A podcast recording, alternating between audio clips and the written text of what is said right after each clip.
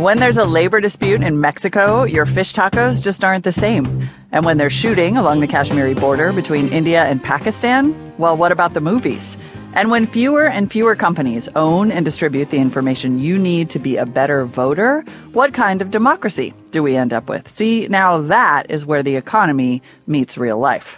I'm Molly Wood in for Lizzie O'Leary this week, and this is Marketplace Weekend, where we're telling those stories and more. And as always, we want to include your stories and your questions. In this week's show, we're trying to get some answers for you, in fact. We asked you to tell us what economic issues are still bugging you as we head toward Election Day, whether it's the candidates' positions on minimum wage or what the deal is with major donors.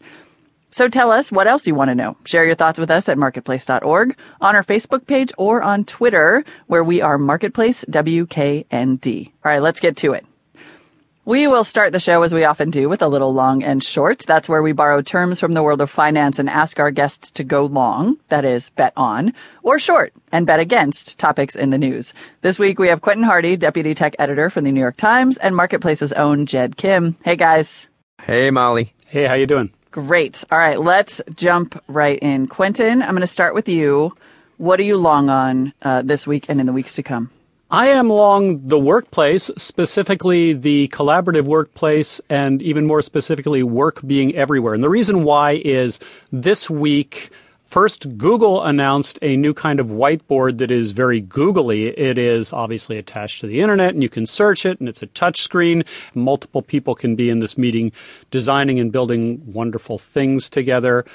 Longer term, it's going to be able to sort of mine how the process of creation took place and become this kind of virtual environment where people can analyze who did what and what contribution was made and how many iterations it took, which segues into the other thing that happened where IBM got together with Slack, the collaboration tool that's already getting quite popular in the workplace, and they've put Watson into it so that you can start mining Slack workplace conversations and figure out who knows what and how work happens. So we're seeing the workplace sort of merge into everywhere and work with AI so that there are going to be more insights into who's doing what all the time.